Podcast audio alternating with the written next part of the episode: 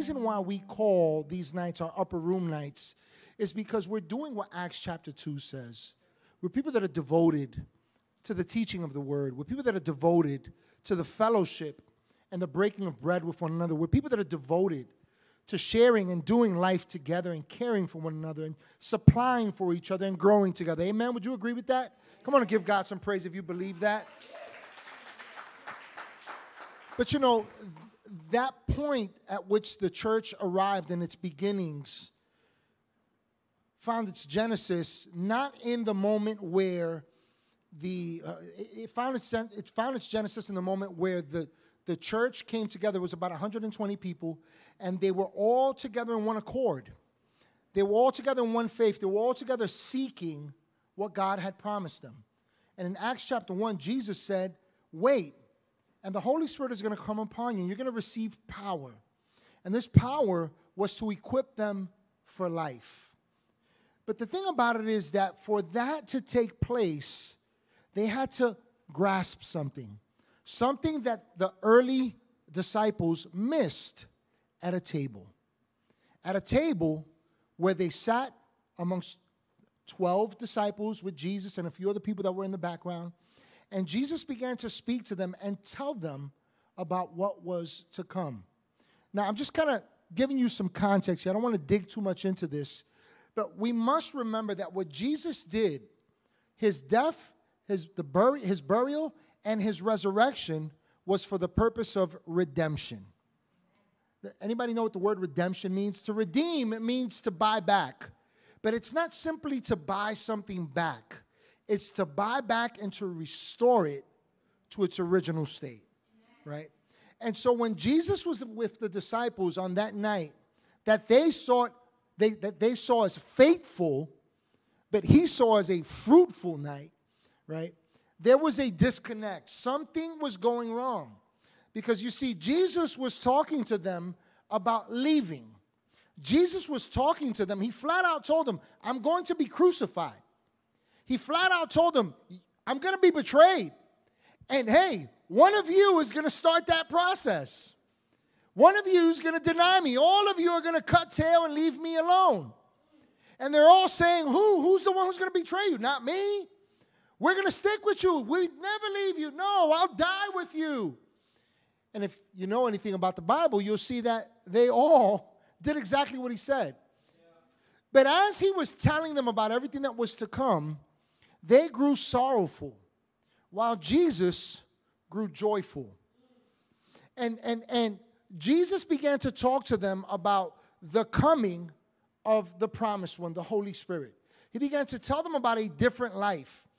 And this troubled them, this unsettled them, this became a source of anxiousness for them.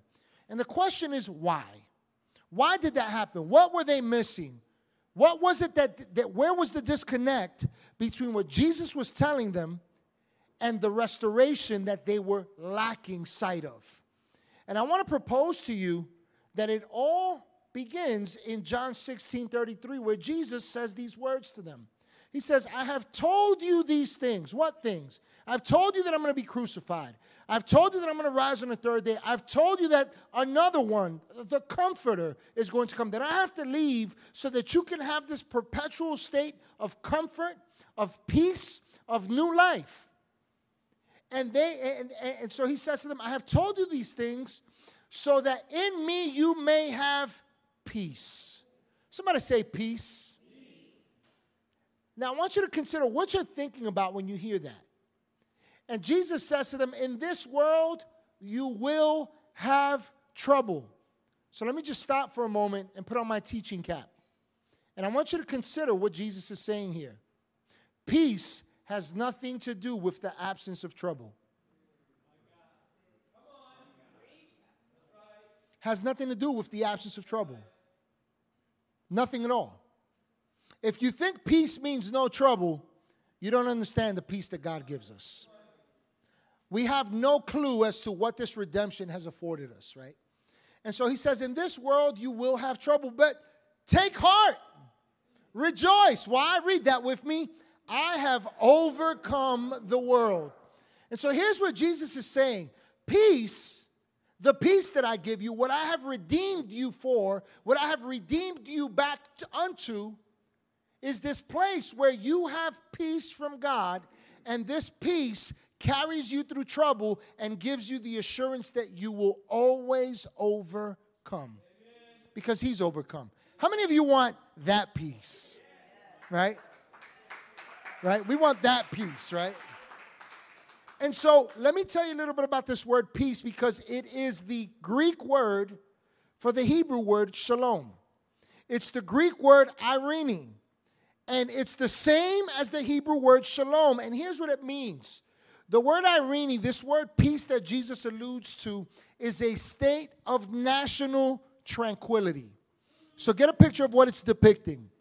It's peace where the peace surrounds you wherever you go there's a there's the there's the potential to be in a tranquil, restful, peaceful. I'm I'm I'm good no matter what. It's it's possible to live in that state, right? And so it is a state of national tranquility. It's exemption from the rage and havoc that comes by way of war. Right? So no matter what the drama is all around you, no matter what rages against you, no matter who comes against you, you can be in peace. It also means harmony. It speaks of security. It speaks of safety and prosperity. It speaks of joy. And most importantly, it speaks of God's blessing. So let's go back to what Jesus said. He says, Peace I give you. I'm giving you tranquility. I'm giving you safety. I'm giving you my blessing. I'm giving you the assurance that no matter what rages, what comes against you, you can be at peace. And though trouble will come, you can rejoice because I overcame. Right? Let me ask you again how many of us want that peace? Right? Now, Here's what concerns me we're rejoicing because we want it, which indicates that for some of us, we don't know that we already have it. We already have that. That comes with our salvation. That comes with the package, right? The same spirit that raised Jesus from dead lives in you. Yeah, that, that, that comes with that. We have that, right? And so, this is the essence of our salvation. This is the essence of what Christ died for and rose again for, so that he could redeem what we lost at the very beginning peace with God and peace with all men. Right? So, tonight I want to talk to you on this topic that I feel comes directly from the heart of God. And you're going to see that as we go to the scriptures. I, I don't bring you an opinion here. I don't, I don't want to give you any, any ideas of my own. I want us to consider the word, but I want to talk to you tonight on a change of pace. A change of pace. A change of pace. Because you see, the, the disciples, they were, they were running a mile a minute in their minds. They were running a mile a minute in their worries. They were running a mile a minute to their anxieties. Right? They were speeding. They were going at warp speed. They were running a race that was not in step with Jesus in that moment.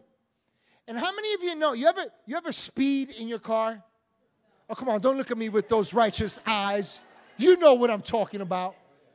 You are you have all sped at some point, right? And if you don't, today's the day of salvation. Don't worry about it. God forgives you for your lying. But have you ever been going, all right, let's not call it speeding so none of you feel condemned. Have you ever gone a little bit faster than the speed limit, right? And you're, you're so much in a rush to get wherever you're going, and you're so focused on whatever you're thinking that you miss your exit, right? Like you didn't even realize that you passed it. Let me tell you why you missed it because you were going faster than you were supposed to. My point with that is simply this the disciples, like us at times, were going so fast in their anxieties, in their thoughts, in their worries, in their cares. They were speeding so fast with those things that they were missing the pace at which Jesus was leading them, and they were missing the truth that he was giving them in that moment. Sometimes we speed so fast in life.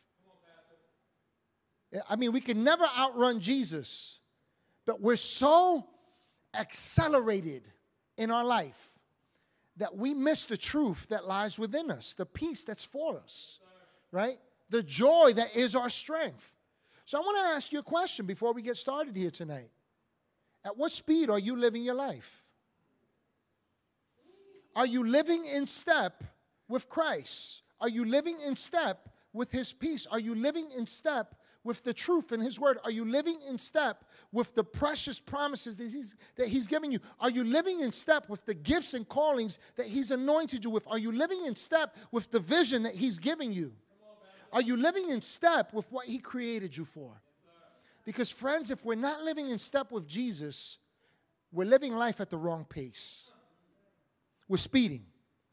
And I can tell you this from personal experience. If you're speeding, at some point, you're going to crash. It's bound to happen because you're going to miss something crucial that can save your life. So, tonight I want to talk to you about a change of pace. And I want you to consider the words of Jesus. Again, I don't want to give you an opinion. Let's listen to what Jesus says in Matthew 11, verses 28 through 30.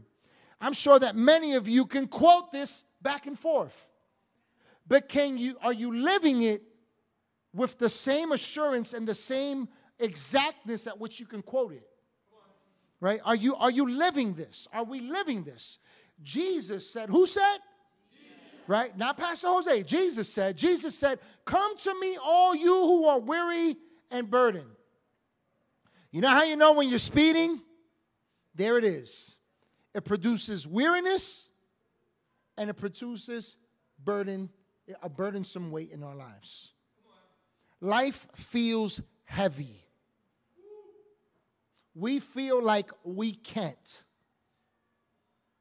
Following Jesus and doing what his word says and, and going to church and praying and, and doing what's right and, and, and following the commands in the scriptures, it, it feels like a weight. And when that is the case, friends, you're living life at the wrong pace. You're trying to get ahead of, you're trying to get ahead of Jesus. And so he says, Come to me, all you who are weary and burdened, and I will give you, say that with me. I will give you what? Rest. I will give you rest. Somebody go, ah. That's not the rest that we're talking about. That's not rest. That's not rest. That was a sigh, right? But rest. So I want us to take a moment. I want you to take 10 seconds, just 10 seconds with Jesus. And I'm going to read this to you again. And I want you to consider what is Jesus saying to you?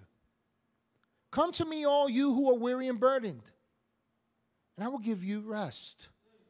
Take my yoke upon you and learn from me, for I am gentle and humble in heart and you will find rest for your souls. For my yoke is easy, and my burden, my burden is light. What is Jesus saying to you in this moment? What is Christ, your Lord, your Savior, the one who has given us peace, speaking to you and I in this very moment? And what does it tell you about the pace at which you are running your race in life. Yeah. I think it's important for us to be real, to respond to the truth, to allow it to be a lamp unto our feet so that we can see the guidance that Jesus is offering us tonight.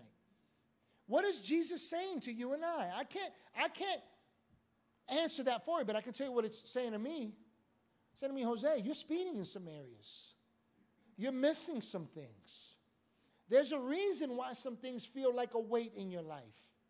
It happens to all of us. What we begin to see from the words of Jesus is that the rest that he speaks of, speaks us, doesn't just give us the ability to walk with him, but it gives us the ability to learn from him. It gives us the ability to operate from a place of wholeness. You see, God isn't just interested in your eternal salvation. The scripture tells us in Second Thessalonians that we are spirit, soul, and body. So he's interested in our entire being. And when he talks about rest for your soul, he's talking about your mind, your will, and your emotions. He's talking about the place through which we filter truth and it begins to impact our carnal lives, our mental state, right? And so he wants to bring rest to us, spirit, soul, and body.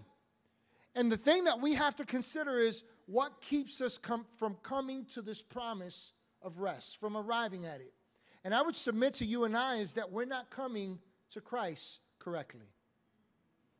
If we're not existing, if we're not living, if we're not enjoying and experiencing this rest that Jesus talks about, it's because we're not coming to Him correctly. We're not coming to Him correctly. See, you and I are not called to carry burdens. You and I are not vessels created to contain weariness. We're not. Jesus says, Come to me, all you who are weary and burdened, right? And for many of us, here's what we think that means Jesus, here's my anxiety. Jesus, here's what I'm worrying about. Jesus, here's what I'm losing sleep over. Jesus, here's all these things that I'm struggling with. Jesus, here's what I'm thinking about my future. Here, here Jesus, right? I'm, I'm, I'm, I'm laying it all before you, right? So we come to Jesus with our, with our weariness, with our burdens, but then we do this we take it back.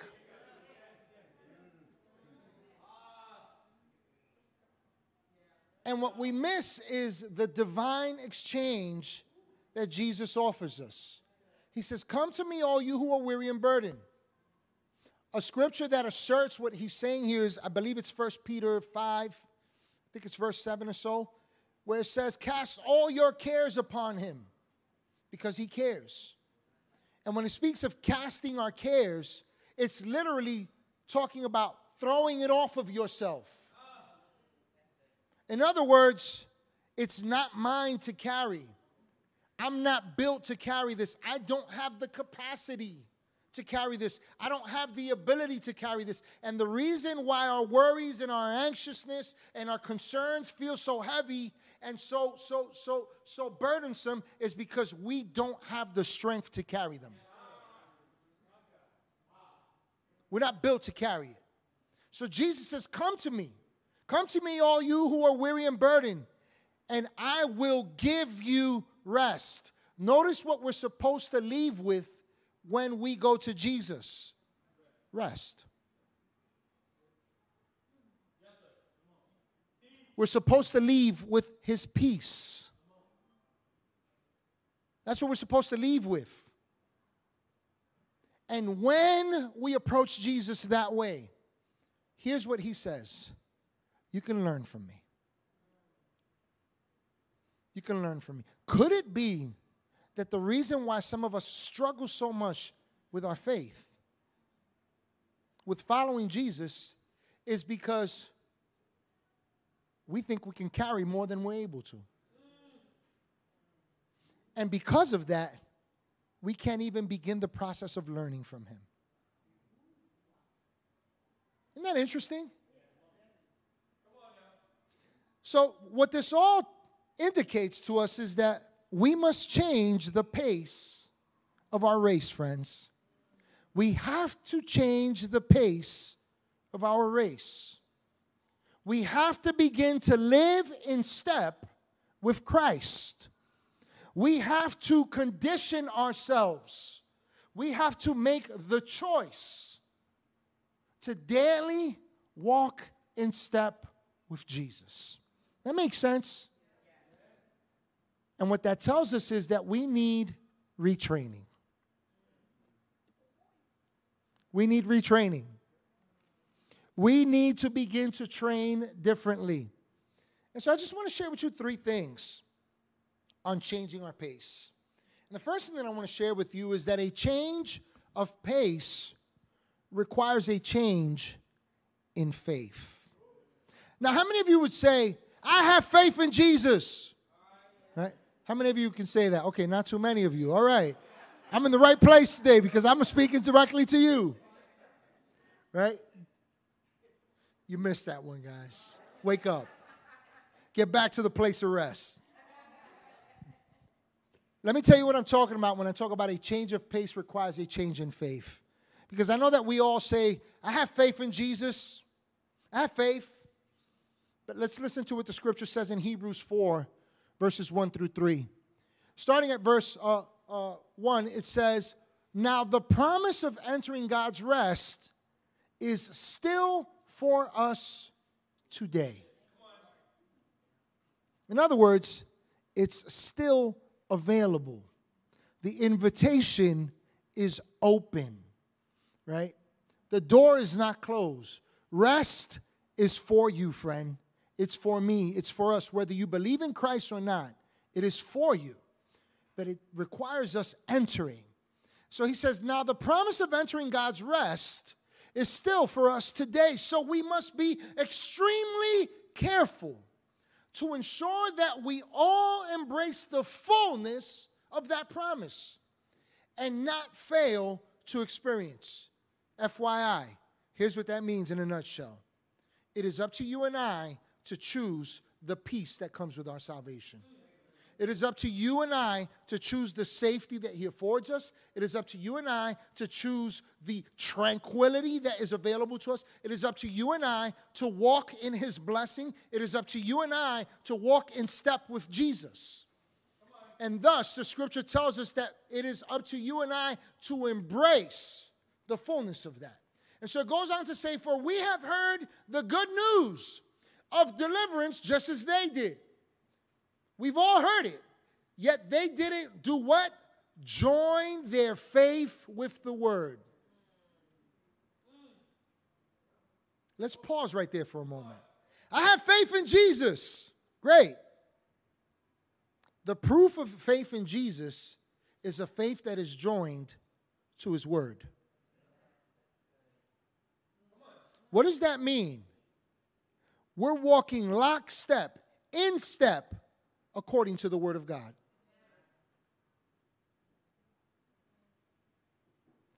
Somebody say with me, I love, I love Pastor Jose.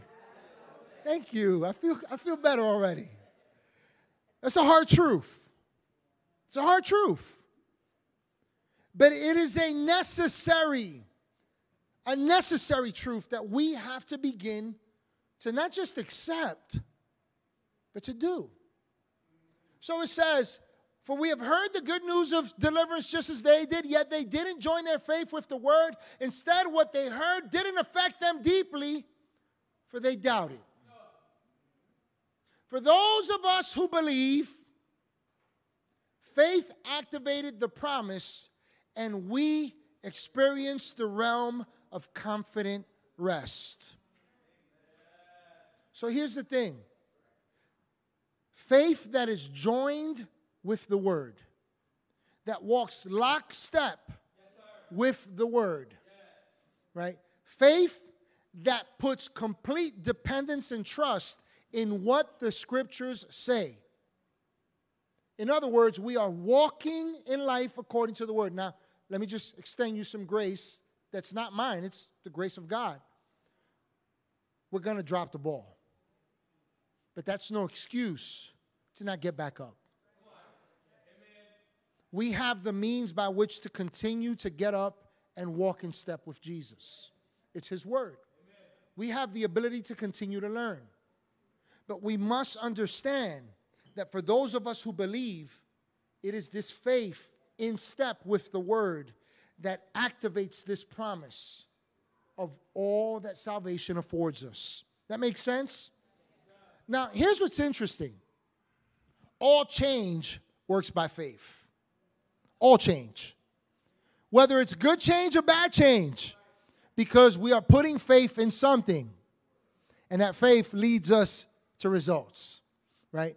So, whether you believe in Christ or don't, whether you're here in the house or online or you're catching this at another time, we all have faith. But the question is, where is your faith leading you? Right? And it is only faith in the Word of God that produces the life that God promises us, right? So, all faith, all change works by faith. When I was a kid, I really wanted to follow Jesus. I really did. Man, I went to the church where the 12 of us were the only ones going to heaven, and everybody else was going to hell. And so we praised our hearts out, right? And we, we, we, we, we, man, we banged on those tambourines, right? We made a joyful, well, we made noise, right? And I really wanted to follow Jesus. But the truth is that my faith was in friends. My faith was in the streets. My faith was in money. My faith was in a lot of different things. And thus, there was a struggle in my confidence, in my relationship with God, and following Jesus felt like a struggle. I share that with you, friends, because if you're struggling or you're wrestling or it just feels weary, you feel weary and burdened, here's the truth, friends, that maybe your faith isn't joined to the Word. Maybe your faith is joined to something else. And the reason why you can't break free is because you're not in lockstep with the Word. You're walking in step with something that isn't true. It isn't God. It isn't. And so, according to the scripture, the reason why some do not experience life with Christ and enjoy this rest that he speaks of is because we haven't joined our faith in the Word. And as long as you and I continue to have faith in Jesus and faith in you fill the blank, it'll never work. Because faith is not a, uh, a uh, an experience that's multiplied and can be spread amongst many things. Faith is singular. Faith is unique. It's one and only. And our faith can only be in Jesus. And it can only be in what his word declares. I'm telling you right now that for some of us, we really need to lock in on this. And we have to ask ourselves is my faith joined with God's word? Am I really walking according to the word? Because, friends, if we're not, we'll be just like the disciples. We'll have a seat at the table, but we'll miss it. We're speedy. That makes sense? Second point I want to leave you with here is that a change of pace requires a change in disciplines. Let me say that again. A change of pace, walking in step with Jesus, requires a change in disciplines, right? Show me your habits, and I'll show you how you're living. Yeah. Show me your habits, and I'll show you how you're living, right? Show me your disciplines, and, I, and, and, and, and you'll be able to see. It's, it'll be evident whether you're heading to destruction or you're heading to the divine calling that God has for you. Right? What are your disciplines? What are our disciplines? The Apostle Paul says this in 1 Corinthians 9, starting at verse 27, uh, verse 24, I'm sorry. He says, Do you not know that in a race all runners run, but only one gets the prize? Now, watch the one who gets the prize. Run in such a way as to get the prize. Run in such a way as to get the prize. Everyone who competes in the games goes into strict training. Strict training. Strict. In other words, I have to do this to get that. It has to be strict training. This is what my life revolves around. This dictates the choices that I make. This informs how I view the world, how I view my challenges, how I view uh, uh, the, the things going on around me. This affects my political views. This dictates my relational uh, interactions with people. This dictates what I do, what, what determines what's right and what is wrong. Strict, strict training. He says they do it to get a crown that will not last. But who? We. Come on, say that with me. Who? We. We do it to get a crown that will last forever. Now watch watch what we learn about this strict training. He says, "Therefore, I do not run like someone running aimlessly.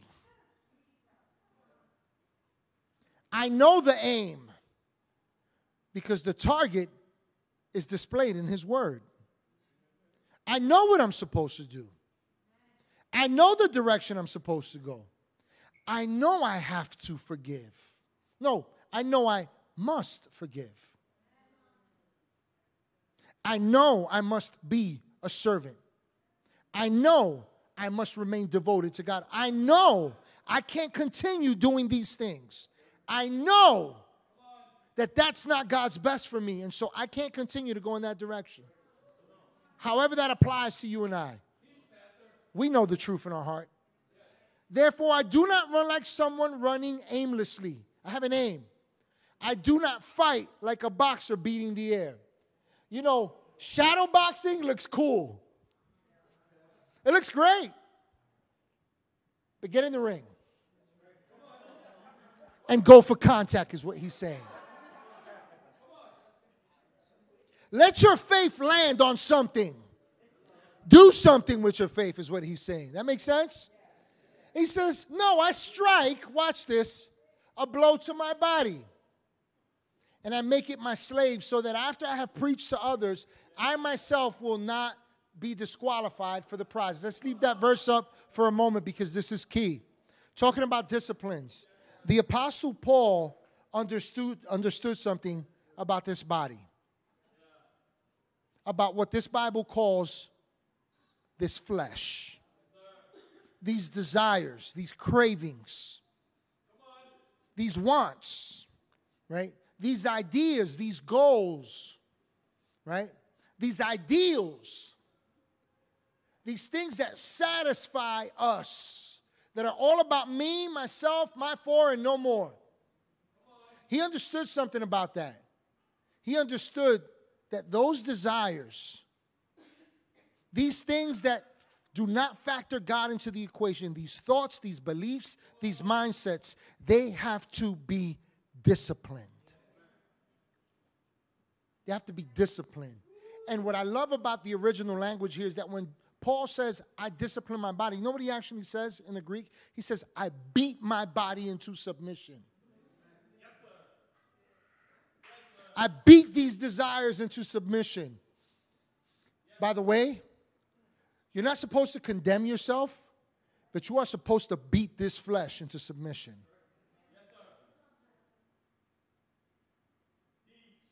And the reason why we discipline these desires is because as we discipline them, we correct and open the pathway in tandem with God as we follow His word to strength, to peace. Remember, the, the goal of training is to grow stronger, to master a deficiency, right? To be better. And God wants you and I to grow. He wants you and I to mature. He wants you and I to walk in step with His Word. And so, if we're going to change our pace, friends, we have to change our disciplines. Here's a good question to consider What is Jesus saying to you right now? What needs to change? What needs to change? The last point that I want to leave you with here tonight is that a change of pace requires a change in our willingness to learn from Jesus. Say that again. A change of pace to walk in step with Jesus Friends, it requires a willingness to learn from Jesus. You know, there's no value in being a follower of Jesus if we're not learning from him. It's easy to say, I believe in Jesus. It's easy in this day and age to say, I have faith in Jesus.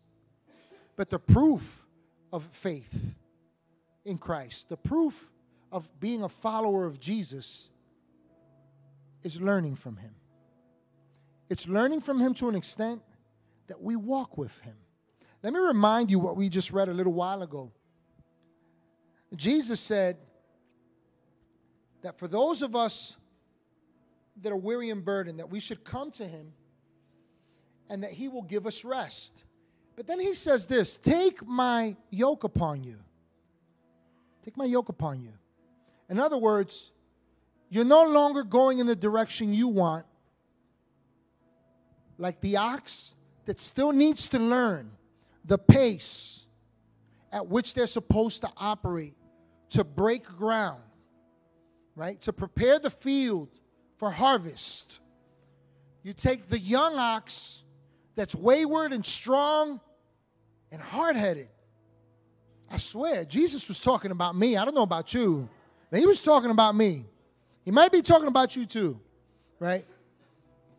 But he says, take the young ox and join it with this yoke to an older, more seasoned one.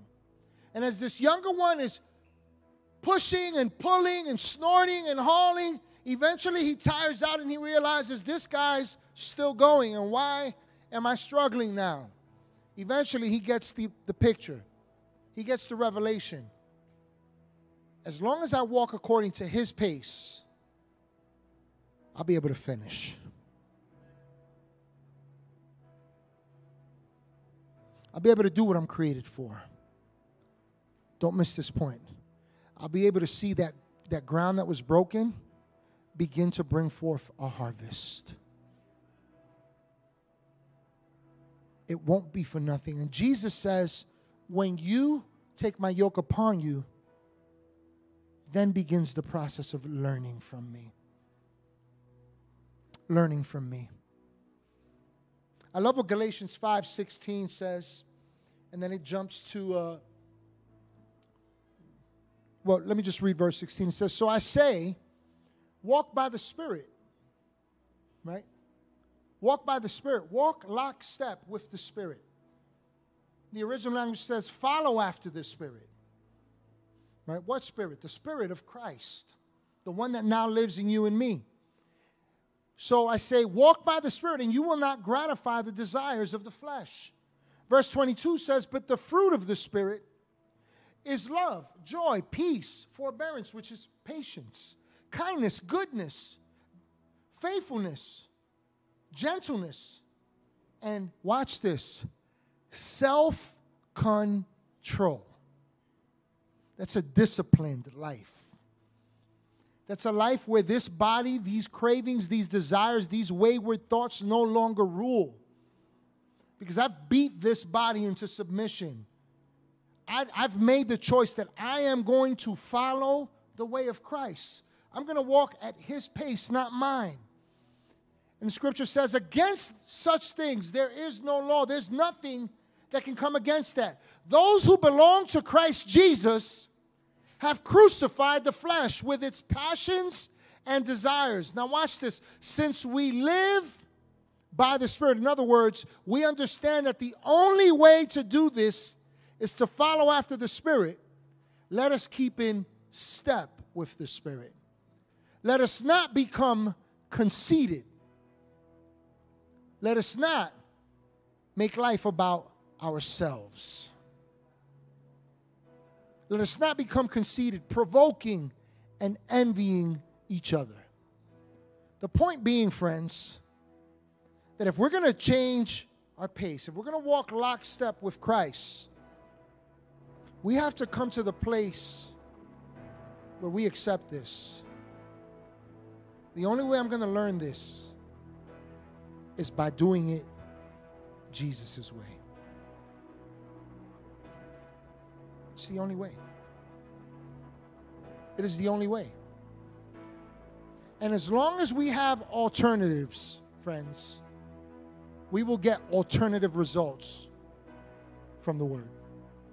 We will get alternatives to the Word. And those alternatives will fail us every time.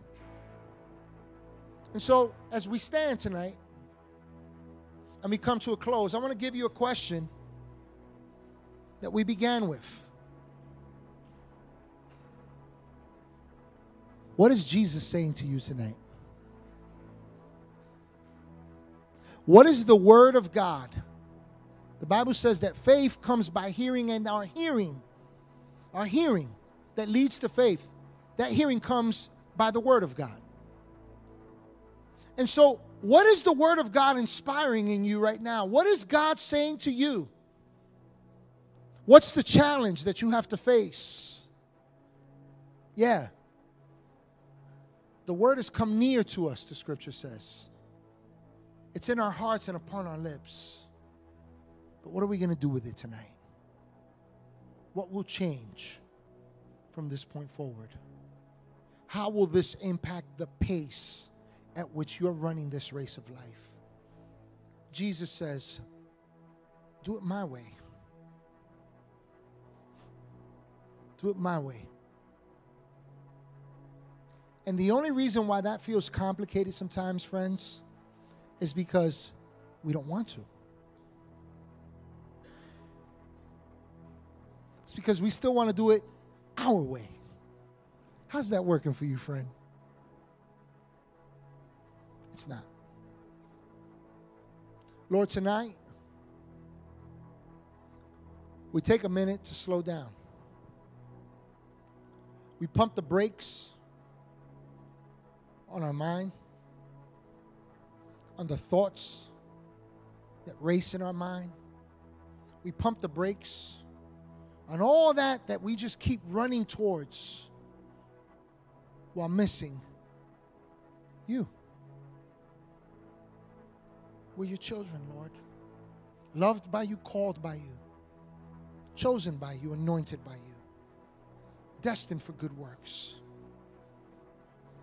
And tonight, we're at the table, Lord, with you. And in the hearing of your word, Lord, I have this confidence. You tell us that your word is a lamp unto our feet. And I believe that tonight, Lord, Holy Spirit, you are enlightening us. The lights are going off, and we're seeing clearly. We're seeing things, Lord, that we were missing. We're seeing areas that we've been lacking in. We're seeing areas where we've been trying to do this in our strength while forsaking yours. And tonight, Lord, we turn back to you. We run to you. We come to you, Lord. And we take your yoke. And tonight, Lord, we've learned from you. But Lord, what we learn isn't just a lesson in class. No, Lord, it's a lesson that has to unfold in life. And tonight we're making decisions here, Lord, to walk in step with your word, to walk this change out, to stop speeding, to live life at your pace. And Lord, I thank you for your promise. Somebody needs to hear this. Your rest is still available. Hey, everybody, thank you so much for joining us here at Church of the Bridge today. I pray that you had a personal encounter with God, that He spoke to you powerfully, and that He met you at your place of need with this message. I also want to encourage you to go ahead and subscribe to our YouTube page. By doing so, you'll be able to check out past messages, uh, past events that we've done. You'll also be able to see what's happening now and those things that are to come. And lastly, I'd like to invite you to join with us in all that God is doing with your giving. Feel free to do so on our website. Again, thank you again for joining us, and I can't wait to connect with you next week.